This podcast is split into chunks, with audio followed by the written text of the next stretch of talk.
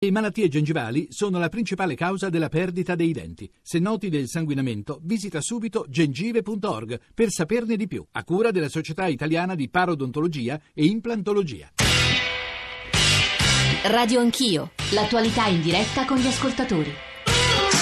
Sono le 9.05, come ogni volta che noi parliamo di eh, economia e soprattutto quando, come stamane, ho provato a dire raccontateci le vostre storie, tastiamo il posto al paese per quel che può valere un piccolissimo campione come questo, ovviamente, però è molto difficile fare ordine nel, nei messaggi che ci state mandando, che esprimono i sentimenti più diversi, ma anche le storie raccontano le storie più diverse. Devo dire che se tento di fare una considerazione generale è che emerge un paese molto diviso.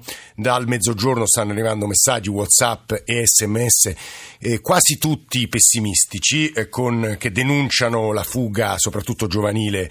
Eh, per, parlo della Calabria, parlo della Campania. Dal centro-nord mi sembrerebbero arrivare segni diversi, quasi tutti però coloro che ci scrivono dal centro-nord lamentano una almeno percepito non calo delle tasse. Eh, leggo davvero un po' così a casaccio, vi do prima i riferimenti 335 699 2949 per sms, per whatsapp, whatsapp audio benvenuti, radio anch'io, chiocciorai.it e poi ci sono una serie di ascoltatori vi faremo ascoltare direttamente con la loro viva voce, ma prima, e ospiti naturalmente, ma prima un po' di messaggi. Scrive Francesco, la senatrice, no senatrice, è una sindacalista della CGL, la Sorrentino ha ragione, l'unico modo di uscire dalla crisi è aumentare gli investimenti investimenti pubblici in infrastrutture. Le coperture, se si calcolano con una buona approssimazione gli enormi ritorni dati dagli effetti collaterali, non dovrebbero essere un, problema reale. Il rapporto costo-benefici sarebbe enormemente positivo. Quanto ai limiti imposti dalle regole contabili, basta ignorarle e smentire le previsioni sbagliate con i fatti. Facile a dirsi, ovviamente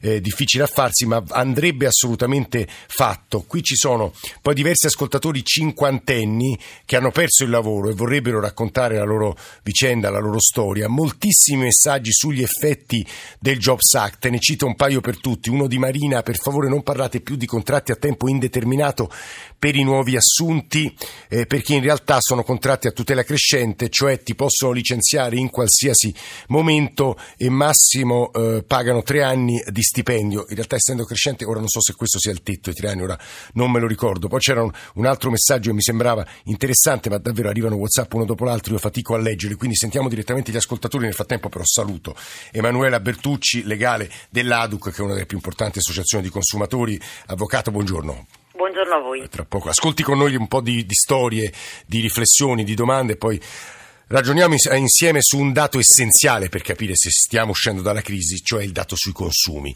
Maria D'Alecco, Fiore da Torino, Tommaso da Lecce, Maria. Buongiorno a lei. Buongiorno. Niente, la mia storia brevemente, allora inizia da quando avevo 41 anni, rimasta senza lavoro, non mi sono data da fare, ho fatto la babysitter attempata a due bambine fino all'anno scorso. Eh, intanto mi ero iscritta un attimino, perché questo lavoro era in nero, mi ero iscritta alle liste di attesa. Sì. Arrivata a 58 anni, sono ancora qui, senza lavoro, adesso poi con problemi in casa con i miei genitori, vivo sulle spalle dei miei genitori con 1650 euro al mese. Cioè Vabbè, che, che prendono di pensione i suoi genitori 1650 sì, euro. Sì. Noi abbiamo fatto sacrifici negli anni scorsi, per amor di Dio c'è anche gente che sta peggio di noi. Trovo anche l'euro da dare a chi sta con il carrello come dicevate voi prima. Mm. Però cavolo, dire che il lavoro eh, lo ricevono, lo, c'è anche per i cinquantenni, eh, non so, questi politici. No, eh, tra l'altro un'altra delle riflessioni che timidamente provo ad aggiungere al quadro che verrà composto stamane è Gutkel diceva in realtà il processo di calo delle tasse, se poi rubava anche, anche lui come me eh, da dichiarazioni eh, del ministro Padoan 2014-2018 c'è un percorso di riduzione, è lento, riguarda solo alcuni settori, probabilmente non è percepito e alcuni accusatori dicono non è reale, non è reale il calo delle tasse. Eh, in impressionava ieri trovare una serie di interviste, cito per tutti l'ex rettore della Bocconi, economista insigne, cioè il professor Tabellini, che diceva finché noi non decidiamo di intraprendere la strada di una forte riduzione fiscale è molto difficile che il Paese riesca a crescere, a crescere in maniera solida. Fiore da Torino, buongiorno anche a lei. Sì, buongiorno a tutti. Prego. Io sono, sono un piccolo imprenditore. Noi piccoli imprenditori per sopravvivere dobbiamo sempre essere competitivi e inventarci qualcosa di nuovo il governo si inventa nuove tasse, nuove accise, proclami pubblicitari. Però dove le vede le nuove tasse, Fiore, lei? Le nuove tasse Eh. intanto l'hanno già detto che vogliono aumentare l'accise sul bollo auto. A me mi sembra No, già... no, no, eh, no, ieri Renzi, ora posso ricordare male, ha detto che lo toglie eh, il bollo auto. No, no, ha detto che mette un'accisa sul bollo auto per, per- per- per- per dare le pensioni a quelli, a quelli nati del, più o meno della mia età, sono del 54. Io, io ho capito così, poi se mi sbaglio... mi- Ora, ora- ora ricerco, ricerco le dichiarazioni, erano un po' improvvisate, non è che fossero, erano promesse eh, in parte anche Eh, elettorali. insomma, sono quindi, solo eh, promesse elettorali perché siamo in campagna elettorale, adesso ci sono, io sono di Torino, ci sarà la campagna elettorale. Mm. Toglie eh, il bollo e aumenta le accise. E ora anche qui dobbiamo essere più dettagliati e spiegarlo questa dichiarazione che appunto probabilmente è, è un po' improvvisata e non elaborata. Ora sentire, e vedremo, soprattutto misureremo quando avremo un testo davanti. Comunque, Fiore- secondo eh, me la ricetta, la ricetta è questa. Primo, limitare la globalizzazione per riportare lavoro in Italia, che il lavoro non è che non c'è. però la il globalizzazione complessivamente ha portato ricchezza eh, nel mondo, nella storia degli ultimi 50 anni Ma i ha dati portato- economici ci dicono fatto- questo. Ha portato ricchezza ai ricchi. E, e, a- E ha impoverito alcuni- operai- Questo è un tema vero, che, che toccheremo soprattutto con Franzini e Vecchiato, che poi vi presenterò, ma questo è un tema vero. Chi ha arricchito il grande processo di globalizzazione e chi ha impoverito? Tommaso da Lecce, buongiorno anche a lei. Buongiorno e grazie per avermi chiamato. Innanzitutto volevo salutare, salutare lei e i vostri ospiti, io volevo raccontare un po' la Certo. storia in breve. In pratica io sono un cinquantenne licenziato a 49 anni. Mm. Che lavoro faceva? eh, responsabile di officina presso una concessionaria, Sì. con la scusa che c'era la, la crisi. Quando il nostro, la- il nostro- il nostro settore era eh, come fatturato incrementato perché soltanto la vendita subiva la crisi in quel periodo, Sì. però poi vabbè c'è stato il licenziamento con la legge Fornero, il giudice dà ragione a- a- alla- al titolare dicendo che lui non poteva sapere, era ignorante in materia perché la legge era troppo nuova. Vabbè, va così l'Italia. Mm. Passa un periodo di tempo, faccio delle, delle richieste di, di lavoro, non trovo, decido di aprire un'officina per fatti miei. Faccio la richiesta a Nidi, che è un eh, contributo che dà la, la regione insieme alla... sono emozionato. Non si preoccupi, eh. no, no, tanto non la vede nessuno, come dico sempre. Eh, no, vabbè, e da, eh, in pratica c'è la sovvenzione della- dell'Europa con la regione, un finanziamento a fondo perduto del 40% e sono proprietario di un locale artigiano, tutto quanto, sono tutto a posto, avevo eh, tutti i requisiti, anche i soldi da parte per partire. Arriva dopo otto mesi, dopo otto mesi, ripeto, otto mesi, eh, l'analisi della pratica me la bocciano perché il numero del, del cadastro era sbagliato. Eh. Ho detto, vabbè, faccio una raccomandata, la correggo, non ci sono problemi. C'è il titolo di proprietà, no, indirizzo, tutto quanto. Dice, no, non lo possiamo accettare. Devi rifare la domanda otto mesi altri. Madonna. mm. Come è andata a finire adesso, Tommaso? Ah, Sono andato a finire che me l'hanno accettata. Eh. Però eh, non voglio più investire in questa schifo d'Italia. E dove va? A Lugano. E Ho quando trovato pa- il garage e il mese prossimo. Faccio l'officina a Lugano dove è tutto più semplice e forse In pagando l'affitto, eh, voglio dire. Figuriamoci, Tommaso, in bocca al lupo. È molto triste quello che ci ha raccontato, obiettivamente, temo, eh, però in bocca al lupo per la sua vita. Buona vita, come si dice. Grazie Tommaso, davvero eh, ci sta ascoltando anche il professor Franzini, con il quale tenteremo adesso un discorso sulla diseguaglianza, però ad Emanuela Bertucci, avvocato dell'ADUC, volevo sostanzialmente fare una sola grande mega domanda. Eh, I dati sui consumi. Eh, la percezione dei nostri ascoltatori significa ovviamente qualcosa, eh, non è eh, un dato che rappresenti il paese. Io leggevo in questi giorni, soprattutto dal Sole 24 Ore, il settore auto è in crescita, i porti turistici sono in crescita, leggevo ieri, i supermarket sembrerebbero tornare a crescere, i consumi sembrerebbero tornare a muoversi. È così o no, avvocato? Ad oggi non sembra, poi può darsi che sia una- un inizio di crescita lenta per cui eh, non si percepisce in maniera sostanziale. È certo che eh, tutte le vicende, non solo i personali, ma italiane e dell'Eurozona, per non dire globali, hanno avuto negli ultimi anni un impatto fortissimo sulla percezione di sicurezza che i singoli hanno, sul pessimismo sull'andamento del paese, sull'andamento dell'Eurozona e quindi inevitabilmente ne è venuta fuori un calo di fiducia economica dei singoli. E tutte le persone che abbiamo ascoltato fino ad ora ne sono la prova e toccano quasi tutte le aree che hanno creato questa sfiducia, l'instabilità del lavoro, la poca remunerazione del lavoro e quella che doveva essere la riforma della mobilità e invece poi è diventata ad oggi, o perlomeno fino a che non ci sarà una ripresa seria economica, eh, più che mobilità e instabilità. La pressione fiscale che eh, non, almeno su, sugli, sui singoli, sulle famiglie, non sta assolutamente diminuendo.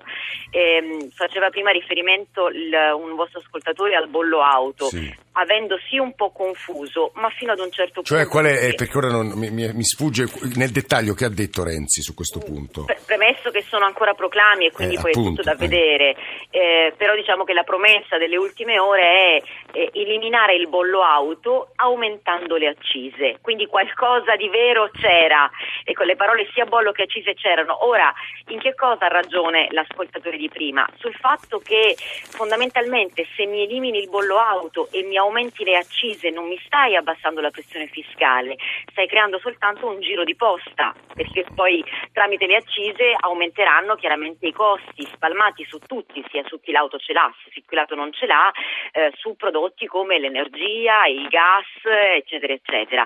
Quindi da un punto di vista eh, diciamo fiscale eh, sicuramente l'abbattimento della pressione che attualmente grava, io parlo dal punto sì. di vista delle famiglie, chiaramente certo. dei consumatori, immagino sia uguale per le imprese, grava tantissimo sulle famiglie. Le faccio un esempio che mi ha fatto molto sorridere. L'estate scorsa a spiaggia una madre che cerca di convincere il bambino ad uscire dall'acqua. Quando io ero piccola mi minacciavano con non ti compro il gelato, poi a casa la vediamo. Questa mamma mi ha fatto riflettere molto su quelle che sono le paure delle famiglie, perché ha minacciato il bambino dicendogli esci dall'acqua perché altrimenti arriva il vigile, ti fa la multa, tu non hai soldi per pagare e poi arriva Equitalia. Eh. Che era una minaccia che ovviamente il bambino non avrebbe mai potuto capire, ma che raccontava esattamente qual era la paura della mamma, cioè la paura di non riuscire a far fronte alle spese, in questo caso da parte dello Stato. Guardi, Avvocato, queste storie e la sua testimonianza, l'avvocatessa Emanuela Bertucci, legale dell'ADUC, credo ci permettano, subito dopo aver ascoltato anche dei WhatsApp, di provare a dare una cornice alle storie e ai percorsi che stiamo delineando stamattina. Eh, I WhatsApp e poi andiamo al professor Franzini. Buongiorno, sono Francesco da Milano. Quando sento parlare gli economisti parlano di numeri, ma mi sa che vivono sempre al di fuori della nostra realtà. Perché rimane ancora una vittoria quando un'azienda arriva a fine anno e riesce ad ottenere un pareggio pagando tutte le tasse. Mi dica, ditemi voi se si può andare avanti così e se è giusto e se è giusto che un imprenditore non porti a casa neanche uno stipendio, in alcuni casi nelle aziende soprattutto piccole. Buongiorno, sono Ferdinando e chiamo da Firenze. Ci si chiede perché non ripartono i consumi. Rispondo facendo alcuni esempi.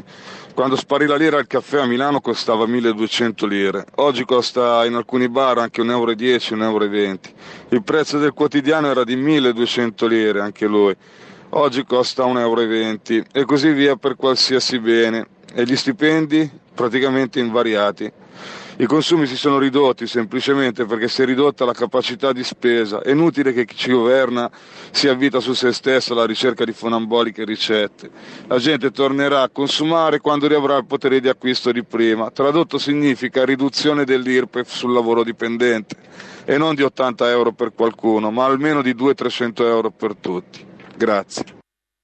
Sono le 9.19, adesso con Maurizio Franzini e Tiziano Vecchiato e tra poco sentiremo, vorremmo provare a fare un po' eh, d'ordine, ma sui grandi processi, cioè che cosa la crisi ha fatto non solo all'Italia, all'Occidente sono temi giganteschi, ma insomma mi sembra se ci sia un dato comune a molti grandi economisti che hanno scritto in questi anni, penso a Piketty, a Stiglitz, a Deaton che ci ha anche vinto un Nobel su, per i suoi studi sulle diseguaglianze, sia il tema, credo che eh, insomma la crisi e alcuni aspetti negativi dei processi di globalizzazione hanno ci hanno consegnato un mondo più diseguale. Professor Franzini, buongiorno. Buongiorno. Professor Franzini insegna politica economica all'Università La Sapienza, da ultimo con, con, Mario Pianta, altro economista, ha scritto un saggio che si chiama appunto Diseguaglianze. Temo sia un po' il problema della nostra epoca, professore. Beh, direi di sì, ed è anche un problema per lungo tempo sottovalutato, anzi addirittura in alcuni casi considerato necessario per ottenere risultati considerati positivi. Molto spesso si è detto e purtroppo si continua ancora a dire che le disuguaglianze servono per sostenere la crescita economica. Anche le testimonianze che abbiamo sentito poco fa vanno esattamente nella direzione opposta, ma al di là delle testimonianze ci sono ormai degli studi molto seri, molto affidabili che dimostrano esattamente il contrario. Quindi le disuguaglianze sono un problema, ovviamente sono un problema anche di carattere morale, di giustizia sociale, sono anche un problema eh, economico. E una delle ragioni per cui sono un problema economico è quella che è stata eh, in qualche modo eh, individuata poco fa quando ci sono disuguaglianze forti vuol dire che una grande quota di popolazione riceve redditi bassi. Adesso al di là del fatto che questi redditi siano bassi perché le tasse sono alte o perché si guadagna poco sul mercato del lavoro, i redditi sono bassi e se i redditi sono bassi si consuma poco. Per mantenere i consumi quando i redditi cadono non c'è che una strada, quella di indebitarsi e chi eh, si indebita non soltanto ha molte difficoltà a ottenere credito, eh, moltissime famiglie non sono in grado di ottenerlo, eh, ma una volta che questo credito è stato ottenuto deve essere poi restituito e sorgono dei problemi enormi, quindi l'economia non funziona bene in queste condizioni. Come dicevo prima, purtroppo questo non è eh, un aspetto che è eh, dire, digerito e acquisito da parte di coloro che hanno in mano le leve delle decisioni di politica. Scusi, professor Franzini, nel vostro saggio voi scrivete che i motori della disuguaglianza sono quattro, so che è impossibile riassumere tante, decine e decine di pagine in pochi minuti, ma ce li può raccontare e capire che cosa si potrebbe fare, come intervenire, perché poi credo che Tiziano Vecchiato su questo possa aggiungere una sua considerazione. Sì, Professore.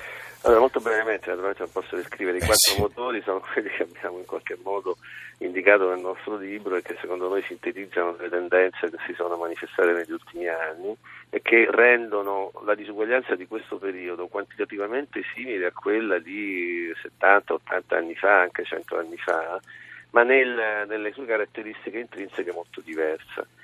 Tra questi motori c'è eh, quello che noi chiamiamo l'arretramento eh, della politica, cioè un cambiamento molto forte nelle condizioni di gestione della politica eh, economica che operano su due versanti. Uno, quello eh, diciamo, della debole redistribuzione, non so come dire, le tasse che non sono progressive, che cadono poco sui più ricchi e pesano di più sulla classe media e sui poveri eh, e dall'altro oh, i trasferimenti che non sono fatti spesso in maniera trasferimenti da parte dello Stato, intendo sussidi, certo. che non sono fatti in modo da eh, eh, raggiungere coloro che ne hanno più bisogno. Ci sono studi che dimostrano che questi trasferimenti si disperdono certo. e spesso vanno a vantaggio Verissimo. di chi non ne ha bisogno. Mm.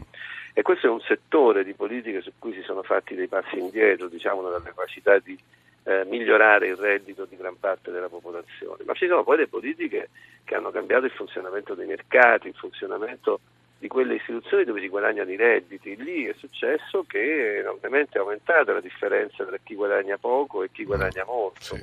Prima si parlava di imprenditori che non arrivano alla fine del mese, questo vale per alcuni, e per molti altri non è così. Sì, differenze salariali spaventose. Mm. Esatto, questo è diciamo, quindi un aspetto molto importante, ma è conseguenza lei citava prima Stiglitz in particolare, anche questo, questo, è un punto che fa molto, con molta forza anche Stiglitz, quello di dire guardate che questo eh, sistema è la risultanza di politiche ben precise, non è un evento naturale eh, incontrollabile. Sì.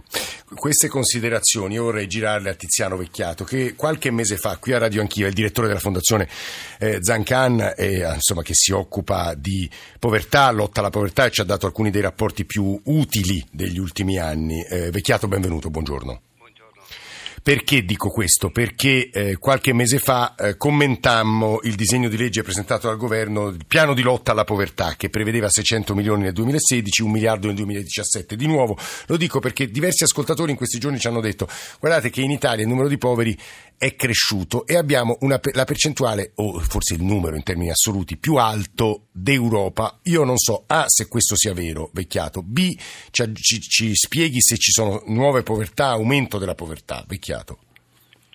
Beh, eh, un po' di aumento c'è stato a causa della crisi, ma il problema eh, italiano um, non è, è soltanto quello di quanti sono i poveri, ma se i poveri hanno speranza di uscire dalla eh. povertà e noi siamo tra i peggiori in Europa, questo purtroppo eh, dobbiamo dirlo, nel eh, assistere senza aiutare ad uscire. Eh, Franzini l'ha appena detto, eh, sbagliamo anche le politiche. Sbagliamo tutto perché anche negli ultimi 5-6 anni noi abbiamo distribuito, oltre a tutto quello che tradizionalmente viene dato in assistenza, quasi 4 miliardi in eh, vecchia, nuova social card, altre forme di assistenza, eh, il risultato è zero cioè noi non riusciamo a dire quanti poveri sono usciti dalla condizione di povertà e quindi assistiamo senza aiutare e soprattutto togliamo la speranza a chi ne ha estremo bisogno proprio in un momento così difficile della propria vita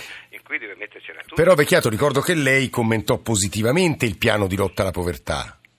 L'idea è positivissima e anzi l'idea adesso si traduce anche in un'azione specifica di un piano di lotta alla povertà educativa che coinvolge anche le fondazioni bancarie, eccetera. Ma se il piano di lotta alla povertà è di eh, in qualche modo riorientare con gestioni amministrative diverse i trasferimenti, come ha detto il professore poco fa, non, non c'è una redistribuzione e quindi non si riducono le disuguaglianze, bisogna invece dare servizi e dare ben altro a chi è in condizione di povertà.